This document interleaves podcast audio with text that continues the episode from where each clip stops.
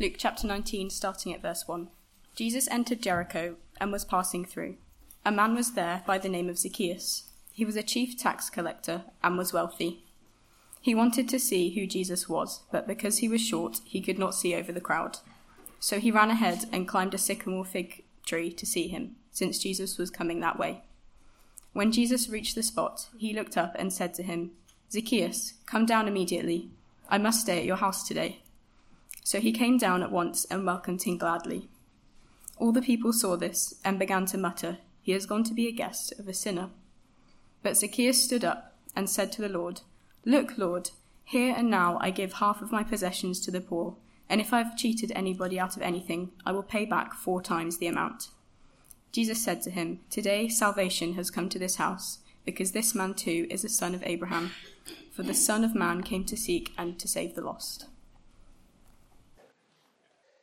Uh, I guess uh, we would know that there are a great number of books that you can summarize with a single sentence. Perhaps you know the book just by hearing that, that one sentence. So if I were to, to, to read this uh, opening sentence of a, a well known uh, novel, in a hole in the ground there lived a hobbit. Yeah, so that's Tolkien's A Hobbit. Now, uh, what about this one? I wouldn't have known this, but um, Someone told me today it is a truth universally acknowledged that a single man in possession of a good fortune must be in want of a wife. Pride and Prejudice. I Haven't read it. Guess I must. But I wonder if you were to think of, of Luke's gospel, this amazing eyewitness account of Jesus' life, written uh, on the basis of eyewitness testimony that Luke brings together, having heard and listened to other people and gathered it all for us, what would be the one sentence you would think of for the Gospel of Luke? Well, is it not verse 10 in our reading? For the Son of Man came to seek and to save the lost. It's probably the best known verse in the whole of Luke's Gospel, and it summarizes perhaps in a way those two quotes from other novels don't. It summarizes the whole message of Luke's gospel. In fact, you might say it is one of the many statements in the gospels that summarize Jesus' ministry as a whole. Because the Lord Jesus Christ came to seek and to save lost people. And friends, that is such a hopeful statement. It is a wonderfully hopeful statement because First of all, it addresses what can be a wrong view of Christianity, a view that says that Christianity is for people whose lives are comfortable and sorted and respectable. But of course, we know that's not true. It's not true if you knew my life. It's not true if you knew the lives of other Christians deeply. And crucially, it's not true if you look at the Lord Jesus Christ. Because again and again, what you find of Jesus is that he seeks out and he saves people who are lost, people who are coming from all kinds of backgrounds.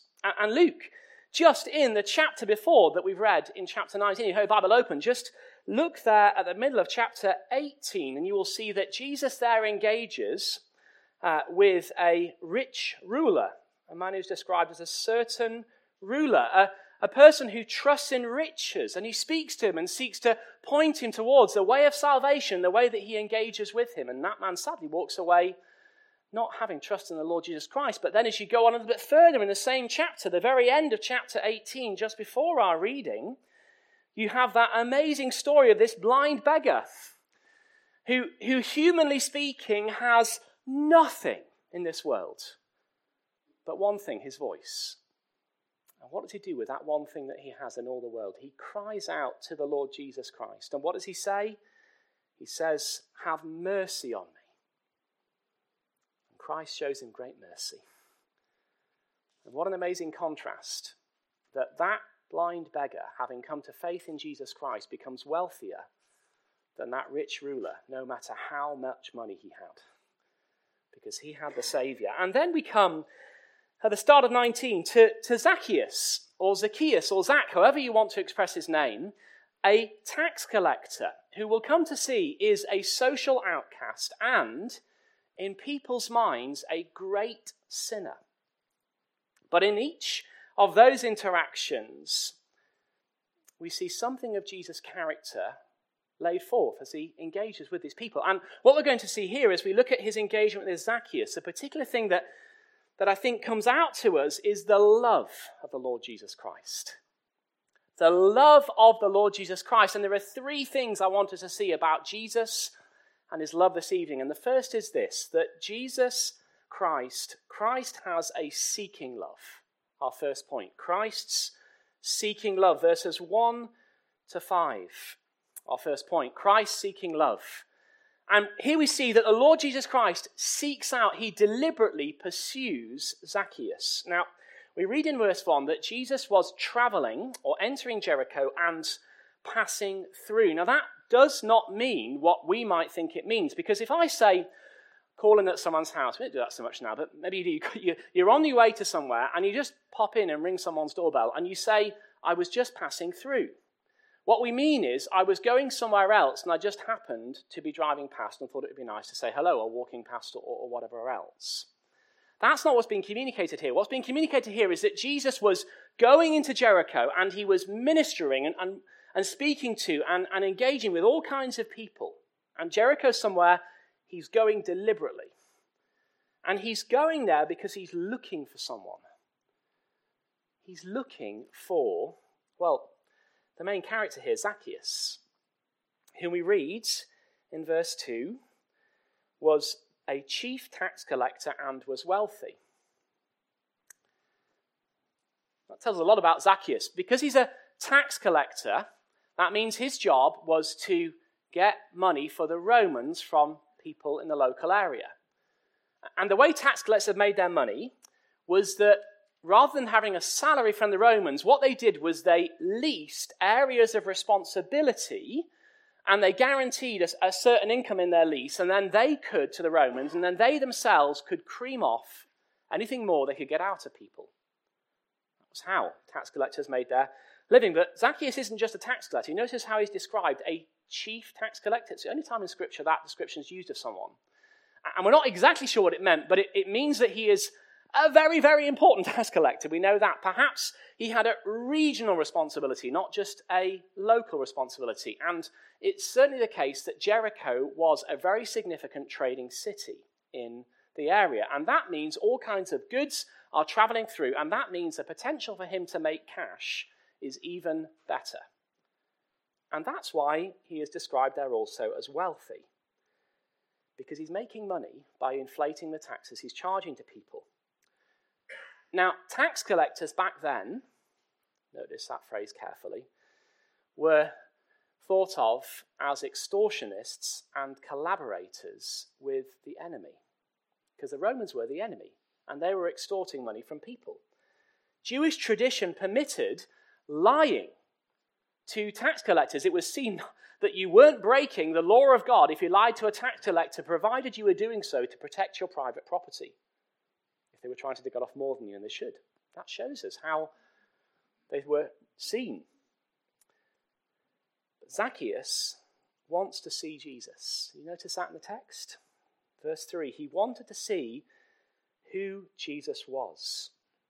But he's short, and so he can't see over the crowd. And so, what he needs to do is, knowing Jesus is going to come through, he can see perhaps the noise and the hubbub of, of, Jesus coming. And so he has to climb up a tree. And we read that he climbs up what's described as a sycamore fig tree. Now, when you read that, don't think sycamore tree that we would see in our country. This is what is known as a mig, sorry, a fig mulberry, which, if that doesn't mean anything to you, which it didn't to me, um, apparently it means it had a very wide trunk and it had uh, wide with branches that were low down, well spaced, and easy to climb. So it's kind of a bit like a, a ladder. You know, you look at some trees and think, that's just like a ladder. I'm going to climb that. Make sure you check with your parents first before you do, boys and girls. But it was that kind of tree. And Zacchaeus climbed up this tree. It may even be the case that these kinds of trees, the way that if it was, if it was a time when the, the leaves are out, the way the leaves were in these trees is it was easy to hide in them because they were very full of the leaves, maybe. So Zacchaeus is there at the tree. Jesus is walking past. The crowd are greeting him. But what does Jesus Christ do? He looks up into the tree where Zacchaeus is there looking at Jesus. And he says, verse 5, let's read Jesus' words Zacchaeus, come down immediately. I must stay in your house today. Now, now, to understand just how significant that was, look down at verse 7 because all the people saw this. They see the call and Zacchaeus' response, and they begin to mutter, He has gone to be a guest of a sinner. So he is known publicly as a sinner because his lifestyle and his living were all bound up with sin. That was Zacchaeus in a, a nutshell. He is not respected or liked, he is hated because he is willing to do the job that he would do. To extort money from the pe- extort money, sorry, from the people of God for a godless people. And you might say with Zacchaeus, his whole life was a public statement of rejection of the Lord God and all that God had said about how we should live in the world. Story told of a bodybuilder who wanted uh, to prove his strength, and so he held a competition. And in the competition, he said, I am going to take a lemon, and I'm going to squeeze this lemon so there is no juice left in it whatsoever. And then anyone who can come and squeeze an extra drop out of this lemon, I will give the sum of 500 pounds. So he ran his competition. Many people came, they tried, they failed. Couldn't get any juice out until one Man came along, thin, slight, didn't look so strong. And he squeezed four drops of juice out of the lemon. Bodybuilder's counting over his 500 pounds that he didn't really want to pay out to anyone, but he had to. And he says, What do you do for a job? Maybe you just do something that makes your hands really strong, and that's what you do with your job. Or maybe you lift weights and you're just really, really efficient muscles. He says, No, I'm a tax collector. That man was good at squeezing every last drop out of anyone and anything. But now I have friends who have worked for HM Revenue and Customs. And I know that tax collectors are not like that in our country. State that publicly. So, what is the equivalent today? What's the equivalent today? Well, we might say maybe it's one of our own people who are, who are helping the enemy, skimming money off you. So maybe it's a, is it a family member who loan sharks to you? Is it perhaps a family member who deals drugs to you? It's hard actually to find an equivalent for Zacchaeus in our culture. Maybe it's better to think of the principle that's going on here, which is Zacchaeus is the person who is furthest you can be from the kingdom of God in terms of his lifestyle. And yet, what does Jesus do? Jesus Christ seeks him out. This is the love of the Lord Jesus. The love that seeks him out. And not only that, what does he say? He says, I must stay in your house today. He's going to go and have table fellowship with him. He's going to eat with him. As Ian prayed, he is welcoming of any and all. And maybe you're here and you are like Zacchaeus. Well, this story is telling you that there is no sin that bars you from coming to Jesus Christ. That's the big thing we need to see, first of all. There is no sin that bars you from the Lord Jesus Christ. And maybe you are looking from afar, a bit like Zacchaeus was there at that tree. And maybe you're looking on and you're thinking, is Jesus Christ interested in people like me? What I've done? What's the story telling you? True story. Christ Jesus is interested in people like you and like me because he's interested in all kinds of people. And it's interesting here also that you might say in the story here that Zacchaeus does not seem to have a reason for seeking Jesus. It just says he sought him out and wanted to see him. Sorry, what did it say? Forgive me. Um, uh, verse 3 he wanted to see who Jesus was, but it does not say why he was seeking him. It just said he wanted to see who he was. He's, he's intrigued by the Lord Jesus. There's something about Jesus' reputation or the things that Jesus teaches or the kind of things Jesus does that is just drawing Zacchaeus to the Lord Jesus Christ. And maybe that's you this evening as well. Maybe you're here and, and you're finding out more about Christianity and you're thinking there's something about Jesus that is appealing. You're not sure what it is entirely, but you're here and you want to know more. What's the story? What's the lesson? It's telling you to keep on seeking the Lord Jesus Christ. Friends, we live in a brutal world. We live in a brutal world with a cancel culture that means one sentence can end your career. That's a reality, isn't it? One sentence. And people live in great fear of the crowd, of saying something wrong, or perhaps just not quite being on message in what they do say. But Jesus Christ's actions here show you and I that Christ does not engage in cancel culture. He does not write off any who do great wrong if they will come to him.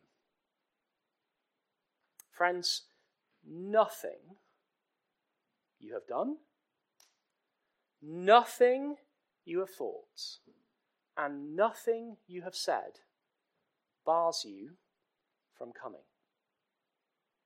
There is but one qualification that you confess you are lost and you need to be found. How can that be, you might say? In a world that says, You've got to be this, you've got to be this, you've got to be this. In the world that says, you can come if, I will love you if, all that conditionality. Well, that's where we get right to the heart of the Christian message, don't we? Because we get right to the heart of the cross in that. Because the Lord Jesus Christ came through his death to cover all the sins of those who will come to him. And that means nothing bars you from coming if you come and you trust him, because if you trust in Jesus Christ, that sin can be forgiven.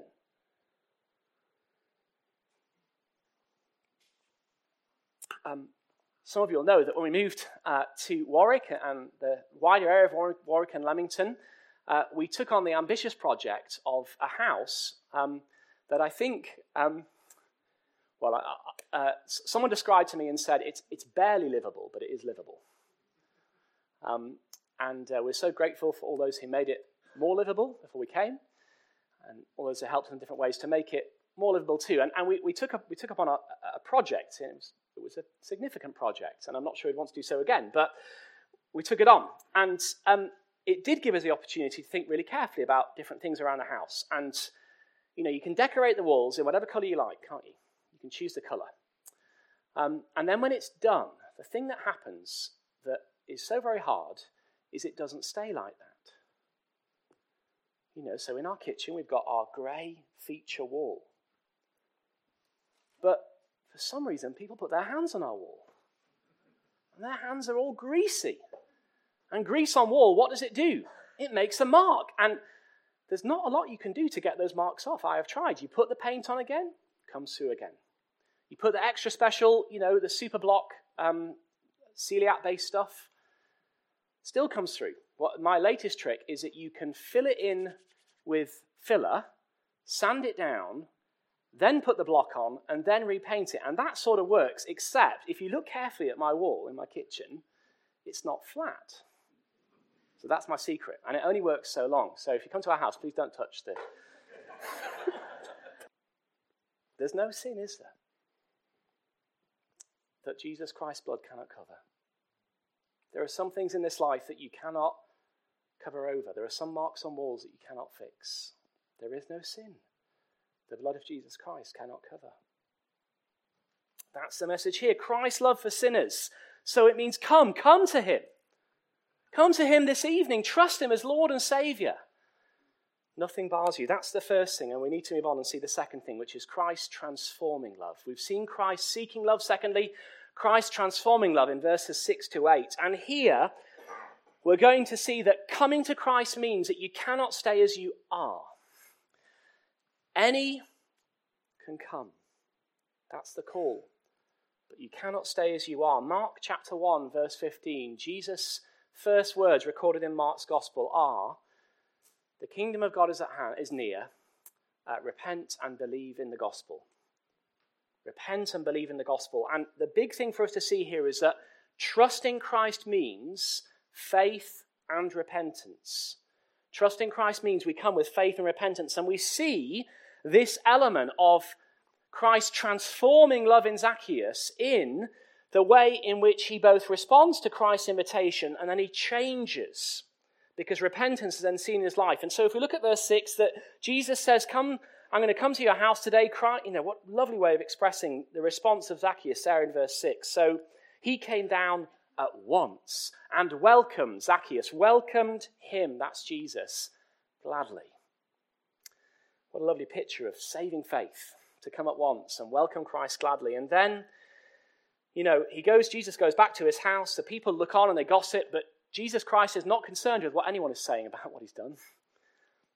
Because Christ is at work in his transforming love in Zacchaeus' heart, which we see in verse 8, because Zacchaeus stands up and he says, Lord, if I have cheated, um, I'm going to give away, sorry, half of my possessions now to the poor.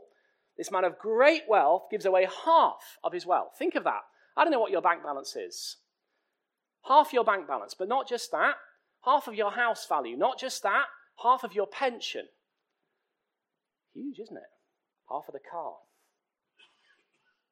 And not just that, he says, for those I have defrauded, I'm going to pay back four times what I've defrauded. Now, Jewish law required that you would repay 20% in addition if you defrauded someone. If I stole from you, I had to repay what I'd stolen plus 20% more, a fifth more. Here, he says four times, four times what I've defrauded you. And that shows us that Zacchaeus has really repented, doesn't it?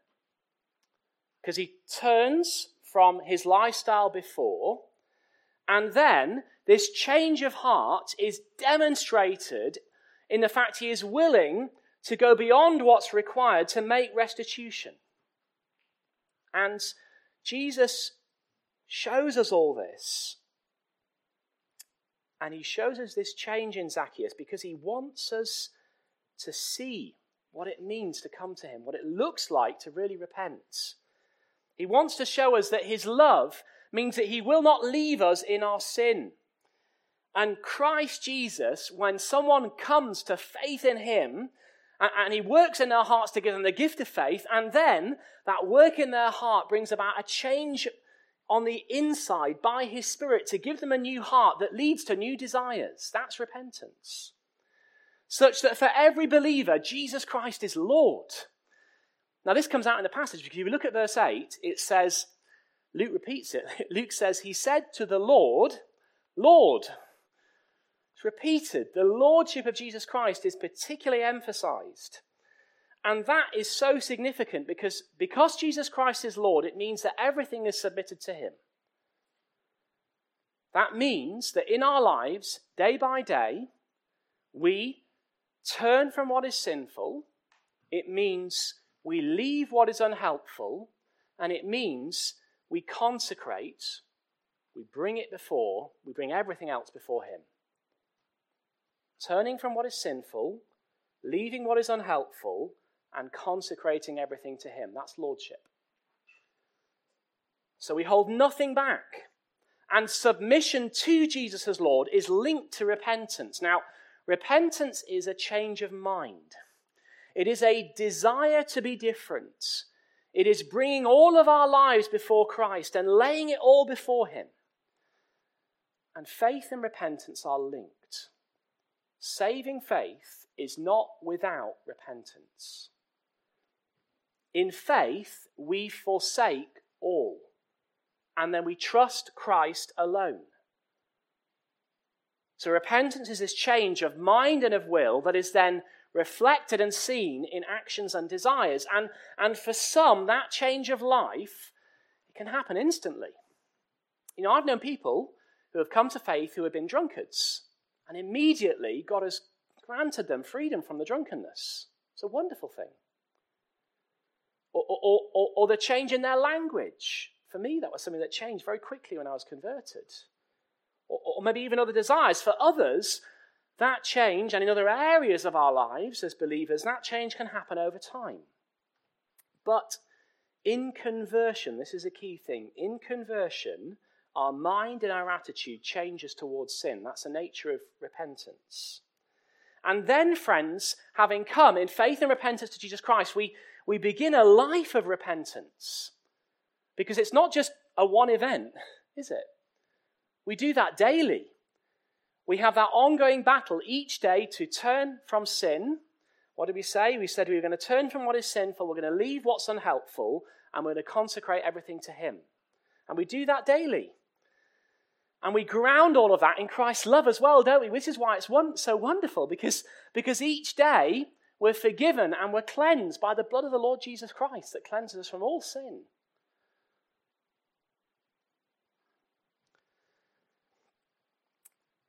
Now we sing the line, don't we, in, in a song, Come just as you are to worship.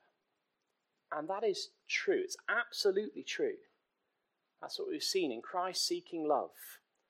But we must also come with repentance, turning our back on how we were.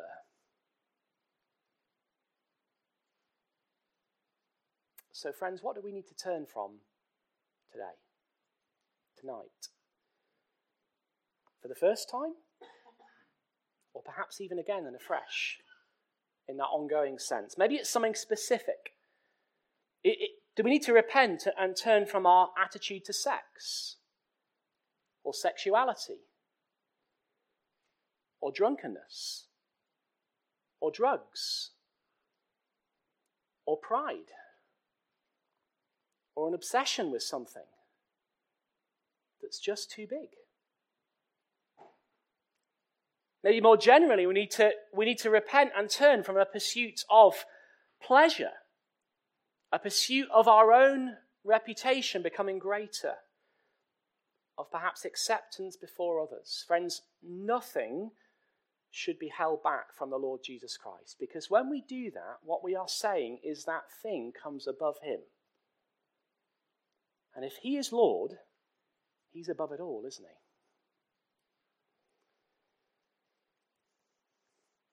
Jesus says, Repent and believe the gospel. That call is there the first time we come to faith. That call is there every day for the believer. And we live in a world of minimal repentance, don't we? We live in a world where, well, what do people say? We say, well, if I have upset anyone, that's not repentance. Or public figures say, I made an error of judgment. They're non apologies. Zacchaeus' life shows evidence of a different kind of repentance, a change of heart that leads to a change of life that is seen in going above and beyond. Now, I was speaking to a friend this week who shared a story with me, I had permission to share, which is that he was doing a Bible study in his home on an evening uh, for young people, and as the cars were pulling up, some of them were driving, some of the cars were pulling up, and one of the, I think it was a young man was coming to study. Uh, he saw uh, his car pulling up, and behind it he saw blue flashing lights. And the police pulled this young man over because he'd been speeding on the way to the Bible study. Came inside, dealt with the police, and you know, took the ticket. Had the Bible study. At the end of the study, he said, I just want to apologize to everyone about what just happened. I shouldn't have done it, it was wrong. Afterwards, he emailed my friend in the week and said, I want to apologize to you for your witness to your neighbors. Friends, that is something of the deep repentance that flows from true saving faith. Christ's love is transforming love. And then, thirdly and finally, Christ's love is identity giving love. Our third point. Christ has a seeking love, he has a transforming love, he has an identity giving love. Here we're looking at verse 9, just at verse 9, where you'll see that Christ gives Zacchaeus, and indeed every believer, a new identity as a Christian, as a child of God, here in our passage, as a son of Abraham, not as a sinner. This is really key. Because once Zacchaeus believes, and salvation, the way Luke expresses it wonderfully, is salvation has come to his, this house because he's trusted in the gospel. Salvation has come. And having believed, Um, how does then the Lord Jesus Christ describe Zacchaeus? Look at verse 9. Jesus says, Today salvation has come to this house because this man too is a son of Abraham. Now, that is Bible, well, if I can use shorthand, although it's not shorthand, it's Bible, it's a way of the Bible expressing someone who's a Christian. We can't have time to look at it. If you, if you want to look at Galatians 3, verse 29, you will see there that the scriptures link being a son or a child of, of Abraham to being a believer. Okay? So this is Jesus Christ saying, This man Zacchaeus is a Christian, he's a believer. And so Jesus is, in his love, giving Zacchaeus a new identity which is good and pure. Now, that does not mean that there never will be a struggle with sin and temptation in Zacchaeus' life. There will be. But it means that he is no longer defined by his sin or his unholy desires. To put it another way, Christ did not ask Zacchaeus to give up who he truly was because he was made in God's image as a human being and he is now a Christian. He is now a son of Abraham by receiving the love of the Lord Jesus Christ. That is whom he truly was and truly is. But he does ask him to give up how he was in his life and his heart of sin. Now, this is very, very important, friends, because when we think of who we are as Christians, we need to remember that we are, first and foremost, and centrally, our identity is in Jesus Christ as God's forgiven people. If you look at the New Testament letters and the way that Paul addresses the Christians in different places, you will find a repeated pattern in, in Ephesians and in Philippians and Colossians where, God, where Paul addresses them as God's holy people. He calls them saints. Does it again and again, and he wants to drive this point home that if you are a Christian, you have a new identity. You are a saint. It's a great thing, isn't it? you are not a saint because of some extraordinary miracle that you performed in your life that people have looked at in the future and, and said, oh, they're a saint. Every believer is a saint.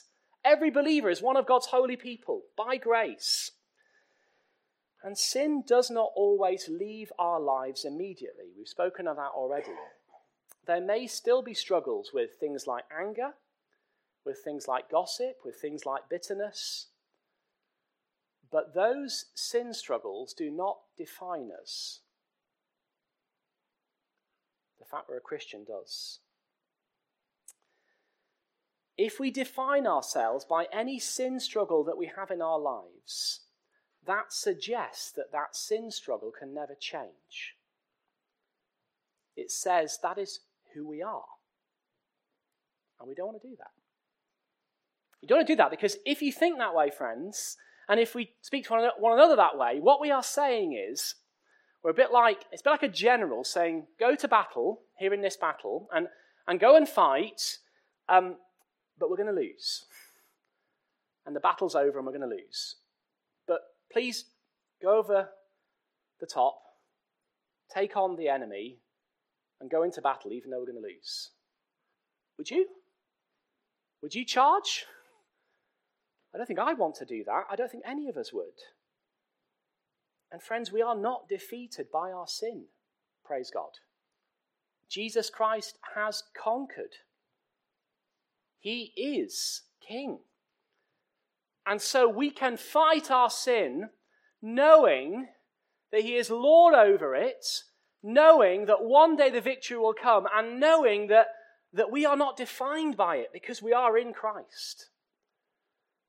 Now, in our day, because our culture is so obsessed with the ideas of gender and sexuality, one of the clearest ways that we see this is in how some Christians speak about sexual temptation. So people sometimes use the term same sex attracted Christian. Now, there are Christians who have real, ongoing, significant struggles with same sex desire. We all have struggles, and some of those struggles come from a fallen nature. But none of them describe us, and sorry, none of them define us, and we should not therefore describe ourselves in that way. I want to encourage you today to remember that if you are a Christian, you are a son of Abraham. You are a saint. You are one of God's holy people. As we looked at the book of 1 Corinthians in chapter 6, what did we read? Those glorious verses there in chapter 6, verses 9 to 11. I'm sorry they're not on the screen, but if you have a Bible, turn to them. 1 Corinthians chapter 6 verse 9 Do you not know that wrongdoers will not inherit the kingdom of God? Do not be deceived, neither sexually immoral, nor idolaters, nor adulterers, nor men who have sex with men, nor thieves, nor the greedy, nor drunkards, nor slanderers, nor swindlers will inherit the kingdom of God. That is what some of you were. But you were washed, you were sanctified, you were justified in the name of our Lord Jesus Christ and by the Spirit of our God. Friends, that is who you are as a Christian. So, friends, having seen all that we've seen, can I close with an appeal? And my appeal is this let us follow Jesus' example in our evangelism. The challenge of our day is to speak about repentance as a necessary fruit of saving faith. If you think about church history, go back to the time of the Reformation, what was the big challenge in the Reformation? It was to speak of faith alone because the prevailing culture was the Roman Catholic Church in terms of how people thought. And the Roman Catholic Church said faith plus works. And Scripture says faith alone. Church stood on that wonderfully. Praise God for all that was done. And we're thankful today that we stand on the shoulders of those who contended for those things. In our own day, the challenge is to speak of faith alone that bears the fruit of repentance. And there are all kinds of reasons I can't get into why that is so relevant in our day. If you want to talk afterwards, we just haven't got time. I'm happy to say more another time. But in our day, because people see their choices as fundamental to whom they are in their personhood, when we say repent and believe the gospel, that's going to be hard for people to hear. But that's where the challenge is. And the challenge is there because we don't want to hear about repentance because it means things for us day by day. Please do not think it means every, every one of us is called to repent each day. And our world does not want to hear about repentance because it means things for the world too. The world says, Tell me Jesus loves me and has a wonderful plan for my life, and stop there. And we want to say, when the scripture says the love of God is great, we say Amen. But we must, friends, also keep on sharing about repentance. And we need to do it and be especially mindful that we do it because our sinful hearts long for acceptance and approval. And so we are tempted to remove the hard things to gain that. But our goal is not acceptance, our goal is the glory of God. Our goal is that God will be glorified in conversion, which happens as we faithfully share the gospel. And so, friends, as we close, the question to each one of us is this. Will I love people enough to speak of true repentance and a new identity that is part of the hope of the gospel?